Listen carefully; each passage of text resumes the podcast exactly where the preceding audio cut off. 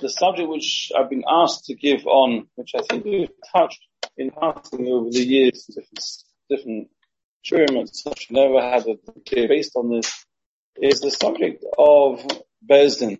Bezdin in Torah. Uh, it's not a, a, you know, pros and cons. It's, uh, it's meant to work. Maybe, um, some of the fantasies that people have about it, you know, exploring um, exactly those angles. It'd be interesting to hear if anyone has any particular questions that they've always wondered or why heard, uh, you know, is it Taka true, etc. In, in setting the scene, I'm going to say, well, I was trying to remember if I've said this once before. I think I've said it once before, but I don't remember. Um, I mean, I've definitely said it once before. I think I've said it here in the share once before. But it's, it's worth reminding now that we're focusing in, in, in context on Botei Dinim and Netera as a whole, is the fact that often, often people remark that uh, there's, I've never been to or I've never been to or I would never be to.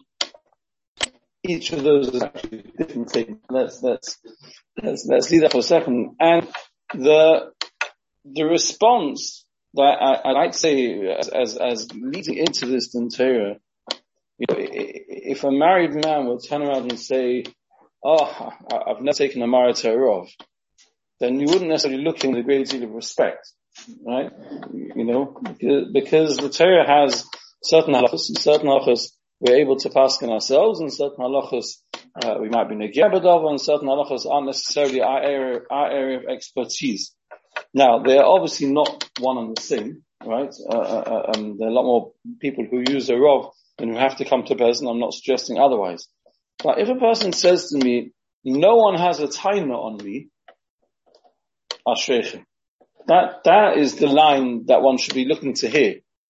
But the fact that a person hasn't gone to Beis Din doesn't mean that no one has a time on you, or you haven't got a time on someone else. It could well be that that person has a taina, or you are, you know, but by and you know, we don't want to go to Beis Din, we don't know what it involves, or, or, or we're not litigious people, we're not looking for machlekes, etc., etc.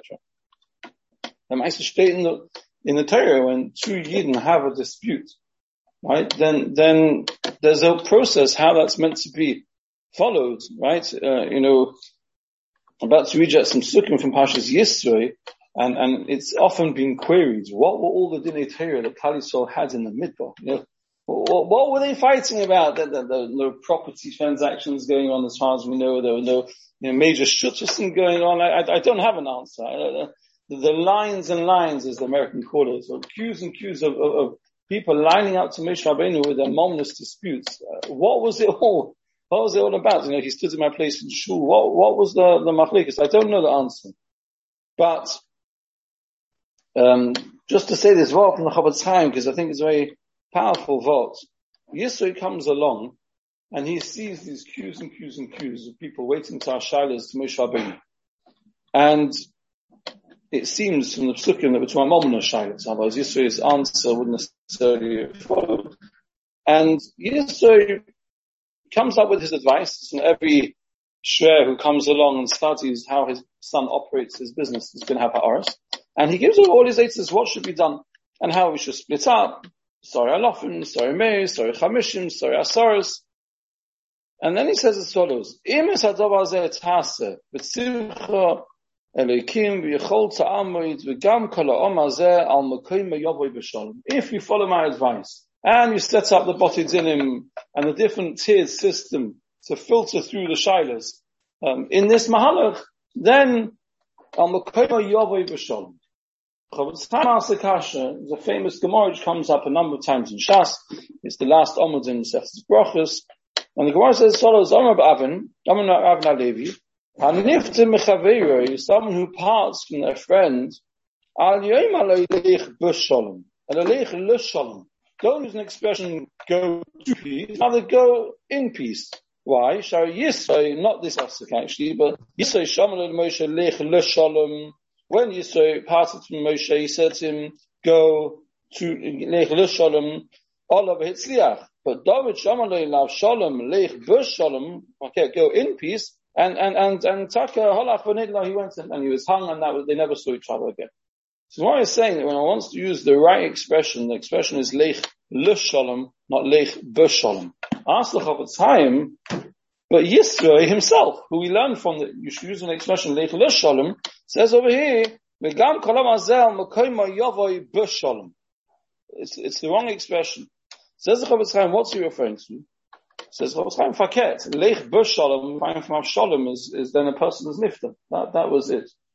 Says the Chofetz Chaim, if the Botei Dinim are structured in a way where it's too difficult for a person to come and ask his shaila, or he doesn't have confidence he's going to have the matter dealt with, then people won't ask shailas, but that doesn't mean they won't have tainas, doesn't mean they won't have machliksen. So what's going to happen? When the person goes up to Shemaim, they're going to have problems. They're going to have monies which they still owe. They're going to have people who got tainas. They're going to have things where they thought they did the right thing, the fee have Havana, but they didn't understand because they never got it checked out. Says Yisrael if we can make the system user friendly, then when a person's nifta, then they'll come and everything will be sorted because they would have made sure that they've got a clean slate.